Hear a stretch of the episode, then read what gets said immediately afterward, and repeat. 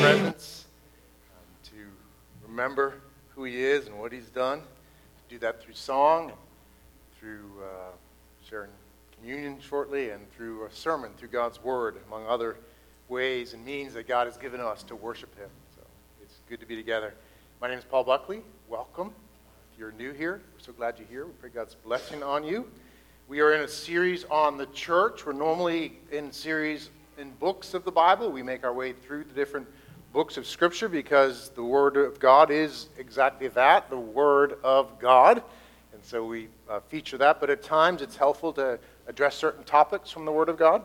So we're addressing the, the church and looking at different aspects of the church. So today I want to talk about the church's power. Uh, we'll look at Matthew 28 and other places. And to start off, just to ask a question what are the most powerful organizations, institutions, and so forth uh, in history. I think when we think about powerful organizations, powerful uh, institutions, we usually think of countries, right, and empires. So the most powerful empires would be, well, there's a number of them, but maybe the Roman Empire, one of the most powerful empires ever. At its zenith, it covered over 2 million square miles, encompassing over a third of the world's population and seemed to be able to conquer any country it wished. Maybe if uh, you expand the parameters outside just the Western world, you would think the Han Dynasty, which actually was larger, uh, more land, more people than the Roman Empire, and it was around the same time in history as well. Covered uh, a third, or more than a third, of the people of the world. Maybe the British Empire. The Grand uh, British Empire covering, spanning 13 million square miles. Uh, the sun never set on the British Empire, as they say, encompassing a quarter of the world's population. Maybe you think of America, though not matching those other empires in land or population, but exceeding them in wealth and military might and productivity. Those are some of the most powerful empires. But let me ask why do we typically think of governments or the state as the most powerful things in history? Uh, maybe because we can see that. It's more obvious to us up front and, uh, and tangible. Maybe that's why. But I think we are wrong if we think some country or government is the most powerful institution.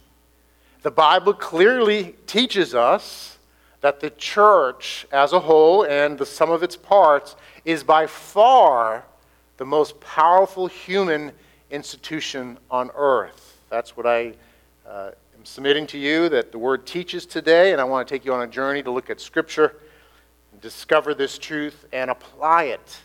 I think there's lots of application we can make from this truth. But first, let's pray. Let's ask God to help us see this and understand it and apply it. So, Lord, we thank you for your word. We thank you for your ministry to us. Uh, this little church uh, in this big world, you care about us among all your churches all your local churches. And we thank you for that. That you are actually very interested in us gathering today and each of us encountering you. So I pray, Lord, help me to teach and proclaim faithfully. And I pray, Lord, uh, that through this we would hear you and we would be changed by you and your word. We would experience you in your ways. And Lord, we'd be different going out of this place today than when we came in. We need you. We thank you that you are all glorious and you're so kind and humble and faithful. So teach us, uh, confront us, guide us, transform us, and glorify your worthy name. Through this we pray. In Christ's name, amen. Look with me first at Matthew 28, a well known passage. And it says, And Jesus came and said to them, All authority in heaven and on earth has been given to me. Go, therefore, and make disciples of all nations, baptizing them in the name of the Father, and of the Son, and of the Holy Spirit, teaching them to observe all that I have commanded you. And behold, I am with you always to the end of the age. This scripture and many others teach us clearly um, that the church is the most powerful institution on earth, and it is given power from Jesus. The church is the most powerful institution on earth. It's given power from Jesus to open and close eternally significant doors. So that's the statement. I think we have that to project as the key statement. That's what I want to teach from. That's what I want to establish. Those are my points. So I want to first talk about the reality that this power is from Jesus. And then, second, that it's given to us. And then, third and fourth, we open and close eternally significant doors. That may seem abstract, but I trust as we go through it, uh, it'll make sense to you and be very practical. So, first, and most importantly, the power that we have as the church, as part of the whole church, is from Jesus. This is the right place to start. Power comes from Jesus. It's not a power that's inherent in the church. It's not a power that's of humanity, mere humanity. It's a power given by and from Christ and ultimately for Christ. That qualifies this power and our understanding of it in such an, uh, an important and essential way. We don't get to define and use this power however we choose. It's defined according to Scripture. It's from Jesus. It's delegated and delimited power. So it's given from Jesus, and the parameters of it are defined by Jesus in His Word. It has boundaries and purposes and accountability. Sadly, the church throughout the ages has at times failed greatly in grasping this, failed greatly in understanding the nature of power and its exercise, its use. And it wouldn't be an exaggeration, I don't think, to say that the root of all the wars of religion, particularly uh, the wars and persecution during the Reformation and the Counter Reformation, so, so that's the uh, 15th and 16th century, uh, had at its root this misunderstanding of the power of the church, the, the nature and the exercise of its power. And I'm sure we're all aware of that. I'm an Irish American, um, very aware, painfully aware of this failure on both sides of the conflict. And I would want you to know, by the way, that, that the Western church as a whole, so under the Nicene Creed, all those profess the truth of the Nicene Creed, uh, no longer thinks like they did back in the 15th and 16th, 16th and 17th centuries. That's important to state, and I can, uh, you know, after this, if you have questions, I'd love to point you to those documents that actually define a, a new and better understanding, according to the Word, of the nature of the power of the church and how it's exercised. Thankfully, the painful lessons of those centuries have been fairly well heeded at this point in time. Nevertheless, the point being, we must ground ourselves in the power of Christ and understand that this is given from Christ. So I think it's important for us to understand uh, the power of Christ, the authority of Christ, and these two things go together, of course authority, uh, the ability to, to be and do certain things, connected to power. So, to understand the power and authority of Christ, and, and to uh, look a little bit first at the passage we just looked at, Matthew 28. Our opening passage teaches us that all authority, and therefore all power with that, it's connected in heaven and on earth, has been given Christ. So, how much power has been given Jesus? All authority, all power over all heaven and earth. How expansive? Heaven and earth, all of creation. So this is basically limitless authority, limitless power to do as he pleases. Then the next question is well, how and why and when was it given to Christ? Those are good questions, I think, important to understand. Um, and so let's just look at a few verses. I'll look at a lot more verses today than I normally would just to take you through this topic. Well, first, this power is promised to Jesus, promised to the Son of Man. Daniel chapter 7, Daniel says, I saw in the night visions, and behold, with the clouds of heaven there came one like a Son of Man. And he came to the Ancient of Days and was presented before him. And to him was given dominion and glory and a kingdom, that all peoples, nations, and languages should serve him. His dominion is an everlasting dominion which shall not pass away, and his kingdom one that shall not be destroyed. This is speaking of Jesus, the promise that he would have such dominion, such authority, such power. Philippians chapter 2 explains the how this happened. How, how, what was the process, and why does he now have the power? Chapter 2, verses 5 to 11, Paul is speaking to believers actually and calling them to, to to serve one another and to not be in conflict, but love and serve like Jesus. And so he cites Jesus here in Philippians chapter 2, verse 5. He says, Have this mind among yourselves, which is, which is yours in Christ Jesus, who, though he was in the form of God, did not count equality with God a thing to be grasped, but emptied himself by taking the form of a servant being born in the likeness of men, and being found in human form, he humbled himself by becoming obedient to the point of death, even death on a cross. Therefore, God has highly exalted him and bestowed on him the name that is above every name, so that at the name of Jesus, every knee should bow in heaven and on earth and under the earth, and every tongue confess that Jesus Christ is Lord to the glory of God the Father. How did this happen? How was he awarded such power and authority? Through his faithfulness in his death, his faithfulness in his humiliation, his faithfulness in serving others, his faithfulness in laying his life down for his beloved, for his people, his faithfulness in going to that cross, obeying the Father, loving the Father, loving his people to the point of going to the cross and being crucified, not only facing the physical pain of that, but the spiritual torment of bearing our sins on himself. He who knew no sin became sin for us, so that in him we might become the righteousness of God. This amazing exchange, this humble God man taking on himself our sin, dying to atone for our sins, to pay the just price. For the wages of sin is death. To sin against God brings spiritual death. It, it rightly must do that because it's a sin and offense against God that breaks our relationship with God. And life is only found in God. And yet, Christ, in his great love for us and the Father, and the Father's love, sending the Son for us, he bore that sin on the cross in our place to remove that offense, to pay for it completely, to atone for our sins, then offer that righteous life in our stead so that the Father, through Christ, could forgive us and treat us even as he treats the very Son of God. And all we need to do in that is behold and receive. Of course, in that we must turn away from self and sin. We truly are not receiving and beholding it if we don't, but we must do that. But we simply behold and receive that amazing gift, and in that it changes everything.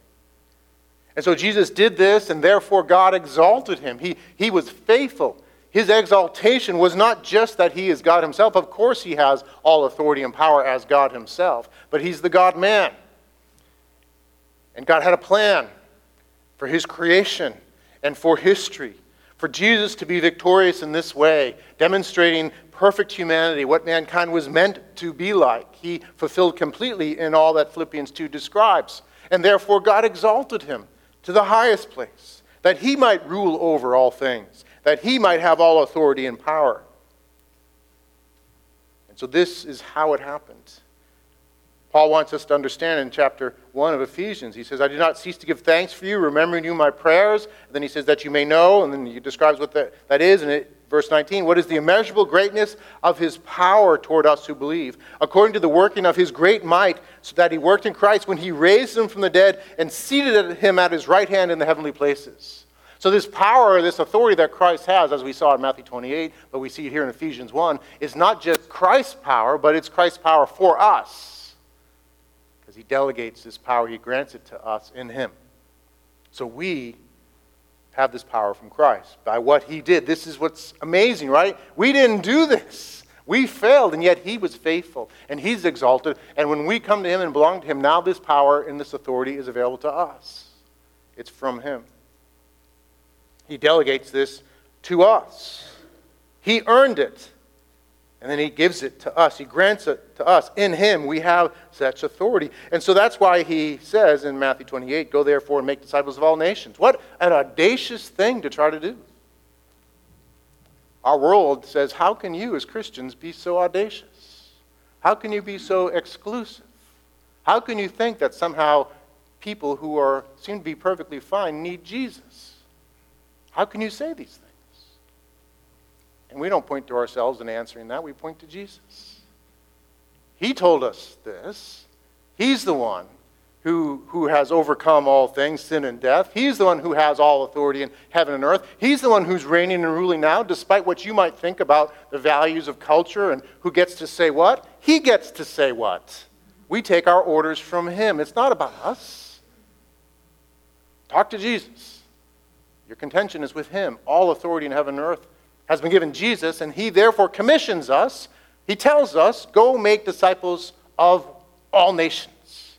In other words, conquer the whole world, conquer every worldview, conquer every culture that's foreign to the ways of God in any aspect. Conquer every aspect of your own life, right? That doesn't comply with his kingship. He is to rule and reign over all things. He does rule and reign, but he uses the church to extend that practically. And so we can be audacious not because we have it in ourselves, but because of Jesus. This is the reality. Now, we realize people do resist the truth. Circumstances may seem to say otherwise at times about the reign of Christ. The devil's activity may seem a contradiction to this. We look around and we see the enemies of Jesus at work the world, the flesh, and the devil. But this is a truth, as I read in Revelation 5 and 4. Jesus is ruling over heaven and earth right now to bring about his perfect purposes, to even use the plots and plans and the evil of his enemies, the world, the flesh, and the devil, to accomplish his eternally determined and all wise purposes. These three enemies will bow finally and fully to Jesus. And we do indeed get to experience this power in real ways now. You are all here, if you are a believer, because of Jesus' great power. You have experienced something that is the greatest miracle any human can ever experience. To actually become a new creation, to be raised from the dead. We might think about the wonder of being physically raised from the dead. Every believer has been spiritually raised from the dead. You have been brought from death to life, and you are alive forevermore in Jesus. You have new life. You are a new creation. If anyone is in Christ, he is a new creation. The old is gone, the new has come. You are all miracles and demonstrations of the power of Jesus to totally transform lives. Each one of you. All of your ability to believe in Jesus, all of your ability to obey him, all of your ability to stay close to Him all comes from Him, from His power and His authority in your life. You are a beloved and powerful trophy of the incredible power of Jesus. Each one of you. Don't ever forget that. Jesus demonstrates his power not only in that way, which is most significant, certainly for us, greatest miracle to have new life, to be regenerated by the Holy Spirit, to have our eyes opened. Thank you, Lord. But he continues to demonstrate his power in other ways through the conquest of the devil and his min- minions as well. They cannot stand before Jesus and the power of the gospel. They cannot. Life after life, village after village throughout the globe, Jesus is demonstrating his power over the devil. I've seen it. Perhaps you've seen it. I imagine you have firsthand. And I've heard about many power encounters with demonic forces secondhand. A friend of mine told me about his experience. He was uh, a wild person, um, had run ins with the police, heavy drinking, ran with the boys, and was opposed to the things of God, but his wife was a believer. And so he would go to church at times with her, and every time they preached about Jesus, and particularly when they talk about the blood of Christ shed for sinners, he would feel this great evil in him and this, this, this force that he wasn't aware of previously, that, that was just causing hatred and, and angst in him. It's these demons at work in his life, afflicting him and controlling him. And eventually, uh, he allowed people to pray for him, and they prayed and they cast out the demons from him. And he was a different person. And gave his life to Christ. And this brother is a faithful, fruit believer, fruitful believer to this day.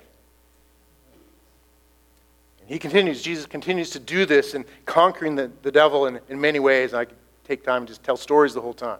He continues to do this. He continues to extend his power and transforming the culture as well. To, so these are his enemies, right? The, the flesh, the devil, and the world. He works to, to conquer cultures. Families and villages and even whole cultures are being transformed by the truth of the gospel. Now, we live in the West and we kind of see things waning, the influence of the gospel waning, and we may panic and think, oh no, what's going to happen? Uh, Spurgeon tells the story, uh, the metaphor of somebody watching the tide go out and panicking. Oh no, the water's going to disappear from the earth. What are we going to do?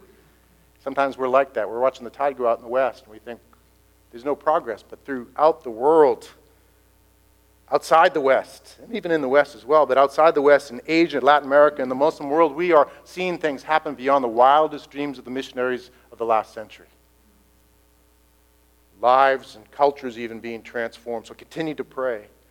Jesus is using his power to bring great change. So this power is in Jesus. He has authority. He is ruling. He is reigning. He's exercising that power. That power is given to us, though. We saw that in Matthew 28, but I want to look at two other verses and talk about particular aspects of the power Matthew chapter 16 and Matthew chapter 18. Let me read these and then we'll, we'll talk about them. First, Matthew 16, 18 through 19. Jesus says, uh, after Peter has rightfully confessed who he is, rightfully confessed really the gospel, he says, I tell you, you are Peter, and on this rock I will build my church, and the gates of hell shall not prevail against it. I will give you the keys of the kingdom of heaven. And whatever you bind on earth shall be bound in heaven, and whatever you loose on earth shall be loosed in heaven. Matthew 16, 18 through 19. Matthew 18, Jesus is teaching. says, Truly I say to you, whatever you bind on earth shall be bound in heaven, and whatever you loose on earth shall be loosed in heaven. Again, I say to you, if two of you agree on earth about anything they ask, it will be done for them by my Father in heaven. For where two or three are gathered in my name, there am I among them. Both these passages are the only two places in Matthew where the word church is mentioned. And both places speak of binding and loosing. Before we get into that, I'll explain these things. I want you to note, though, the use of the word keys in Matthew 16. Peter is told, I will give you the keys of the kingdom of heaven. I think this is a really important word and idea and concept that is repeated in Scripture, not necessarily by the word itself, but the, through the concept that helps us understand the nature of the power of the church. We are given power from Jesus, and this power is communicated to us through the metaphor of keys. So, what is meant by keys? Well, keys are used throughout Scripture in similar ways. Luke chapter 11, Jesus says, Woe to you, lawyers, for you have taken away the key of knowledge. You did not enter yourselves, and you hindered those who were entering. Jesus is speaking really of the key to the kingdom of heaven, for people to get into the kingdom of heaven, to come to this place of being reconciled with God and brought into his family, part of the kingdom.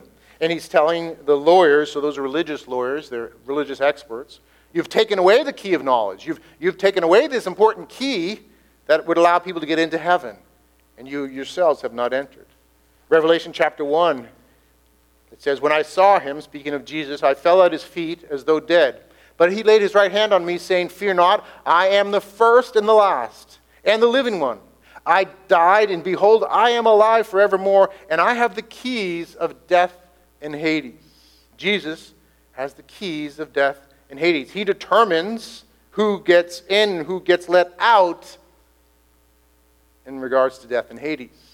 He is the one, not someone else, not some other spiritual force. Jesus himself, the one who has died and is now alive forevermore, therefore has the keys to death and Hades. Revelation 3 the words of the Holy One, the true one, who has the key of David, who opens and no one will shut, who shuts and no one opens. This is the key of David, the king, who opens and shuts as the king over his kingdom. So, circling back to Matthew 16, when Jesus says to Peter, I, I will give you the keys of the kingdom of heaven, this is what he's saying. He's given the ability to open and shut eternally significant doors. Now, because of our history, I have to address the question that might be there. Does this mean that Peter is the first pope of the Roman Catholic Church, and the Roman Catholic Church, the Pope in particular, determines who gets into heaven, I would say no. This passage is not about Peter as Pope, but about Peter as the fa- first faithful confessor among the apostles of the truth about Christ, and the call he and the other apostles had, along with the whole church, to faithfully proclaim Christ. Yes, indeed, Peter is first among equals among the apostles. And Jesus, indeed, is using him and commissioning him to build the church. Those things are true. We don't need to deny those things in order to try to, to undermine the false claim of Peter as Pope. But the passage just simply isn't about this. That assertion is unnatural in terms of history, certainly, but also contextually in this passage. If you're going to create a doctrine of the Petrine papacy, maybe you should create a doctrine of Petrine apostasy, because shortly after this, Peter is going to be rebuked and and told that he's Satan because he's opposing the truth of the gospel. So it just doesn't fit in the context to say such a thing. It's only because of history it's been asserted. That's not what this passage is about. And we, we mustn't miss the important point. The idea that Peter and the church, Peter as part of the whole church, is given the keys of the kingdom to open and shut doors. And so the church as a whole holds the keys. And I can say it's the whole church, not just Peter, because the parallel passage we read in Matthew 18, it doesn't mention Peter. It mentions who? The church. And he says, I say to you, whatever you bind on earth shall be bound in heaven, whatever you loose on earth shall be loosed in heaven. He's saying this about the whole church. And the particular context, we'll, we'll touch on it shortly, in Matthew 18, is the discipline of the church, the whole church. Indeed, within that are officers doing their appropriate roles but it is the whole church exercising the power of the keys, the power to bind and loose, the power to, to act in heaven's name in ways to open eternally significant doors or close them.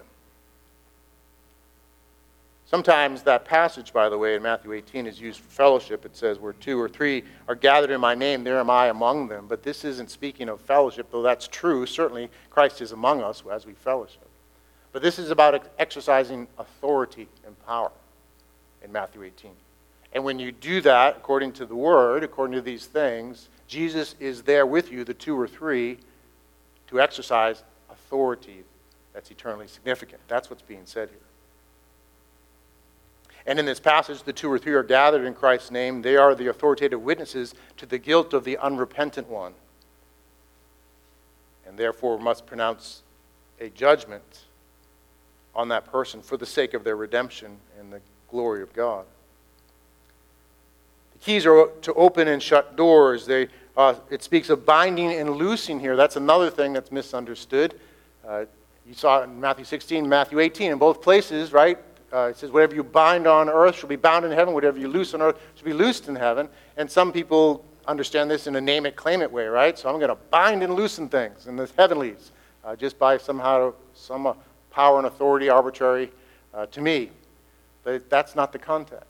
This is a, speaking of the church operating in ways with the authority of Christ to bind things. So that's to restrict things, to say, no, this, this person can't go here, can't be here, can't be part of this one. Or to loose things, saying, yes, be loose, be released, so that you are free now to be somewhere. That's the idea. So you're maybe wondering, okay, I'm kind of getting the keys, I'm getting the binding and loosing, I'm getting the doors, but what, what exactly do these doors mean? Too many metaphors, Paul, help me here. Well, first off, let me say what the opening of doors is. And I wouldn't be presenting this if it were just Matthew 16 and 18. Scripture takes these metaphors and fills out what they mean. So, first, what does to open the door mean? Well, in the context, in Matthew 16, Peter has rightfully confessed Christ. It's that whole dialogue maybe you're familiar with. They say, who, Jesus says, Who do you say that I am? Who do people say that, you, that I am? Who do you say that I am? And, and Simon Peter says, You are the Christ, the Son of the living God.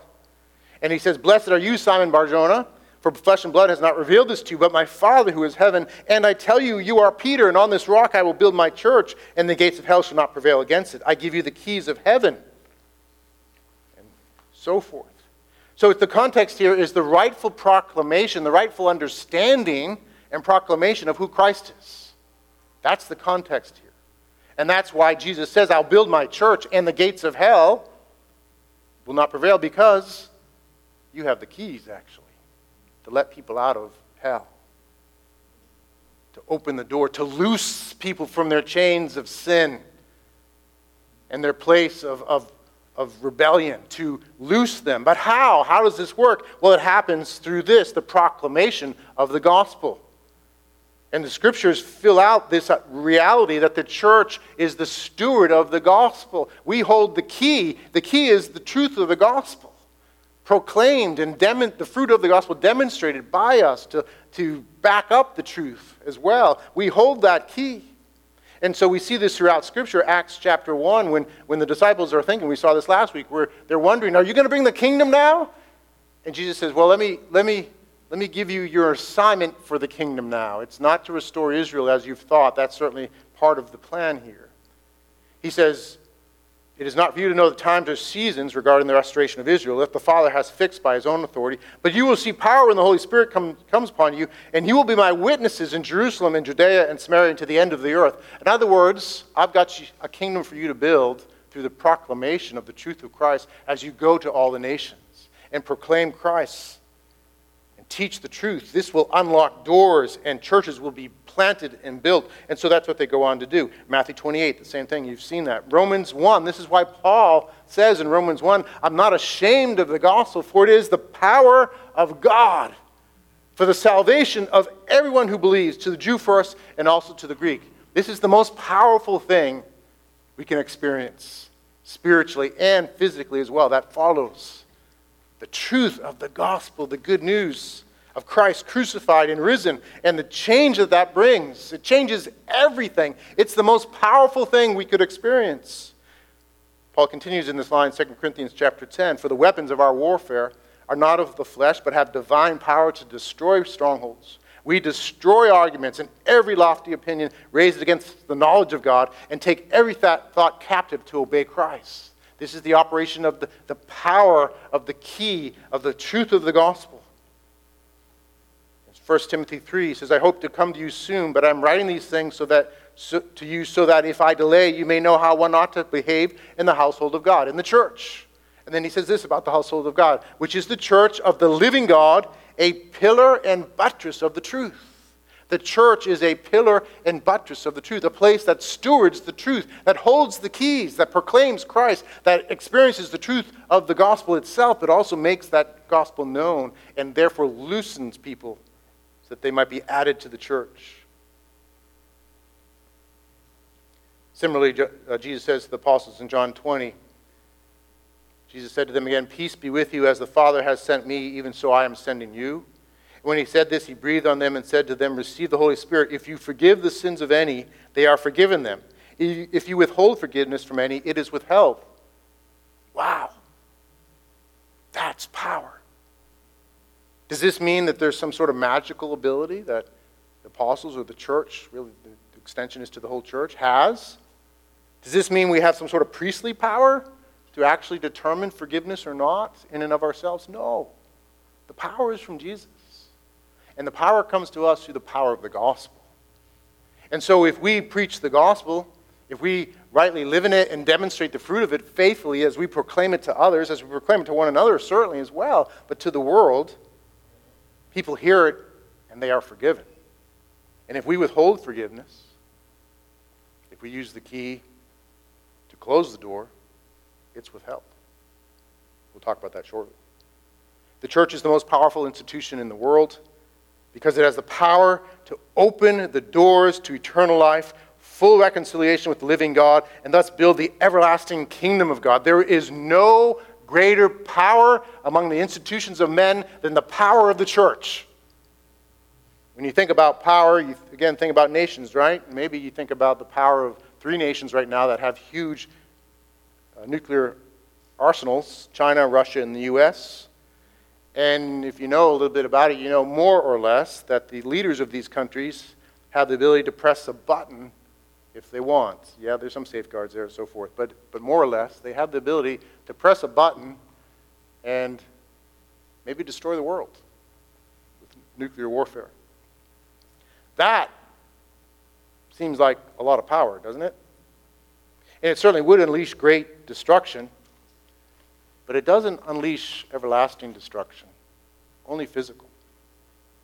The button we all have at our fingertips unleashes everlasting salvation and everlasting rescue from eternal destruction. My brothers and sisters, I hope you hear this, and I, my own soul as well. There is nothing more powerful, not even nuclear launch capacity, than the power of the church in the gospel. There is no greater power in the hands of any institution or person on earth than the power of the church to open doors through the power of the gospel. Secondly, we have power to close doors. This is what's being said in Matthew 18, certainly implied in Matthew 16 as well, in the binding and loosing, confirmed by all of Scripture.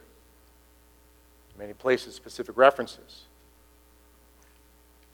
So back to Matthew 18. Context in Matthew 18 is about dealing with forgiveness. He says, If your brother sins against you, go and tell him his fault between you and him alone. If he listens to you, you have gained your brother.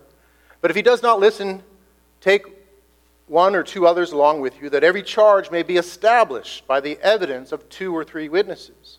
If he refuses to listen to them, tell it to the church. And if he refuses to listen even to the church, let him be to you as a Gentile and a tax collector. Truly I say to you, whatever you bind on earth shall be bound in heaven, whatever you loose on earth shall be loosed in heaven. Again I say to you, if two or if two of you agree on earth about anything they ask, it will be done for them by my Father in heaven. For where two or three are gathered in my name, there am I among them. This is about the power to close doors. This is about church discipline. Let me quickly take you through uh, through this, and we, we as a church have documents, and actually uh, in our members class coming up soon, we'll go through this. But just quickly, there are four steps here. First, if your brother sins against you, tell him his fault. Between you and him alone, if he listens, you have gained your brother. That's the first step. It should be a regular, fairly regular part of life, and then this verse goes in parallel with all the other ways that we interact with each other. First off, encouraging, right? Exhorting each other, loving each other, helping each other so that uh, we aren't hardened by sin. But sometimes there'll be things that go on, patterns, um, and especially destructive sins that must be confronted, but we're to confront privately and confidentially and carefully. There's a lot that we can talk about with that. I won't talk now. That's the first step. The second, if he doesn't listen, you take one or two others along with you, that every charge may be established by the evidence of two or three witnesses. So the next step is to establish this person's guilt. Within our denomination, Trinity Fellowship Churches, we practice this by including pastors here. That's a wise practice we want to follow. So that the two or three will establish are these charges legit, and therefore what should we do? And given that they are, then that there's another appeal to the brother or sister just to repent, to run back to Jesus, to run away from their sin, to find in him power, and certainly all the help we can bring. So this is all redemptive. But then, if the person continues to refuse, you tell it to the church. So that step means you involve a broader group of people who know that person, who love that person, who have the data and the awareness to address that serious issue in a redemptive way, to make appeals.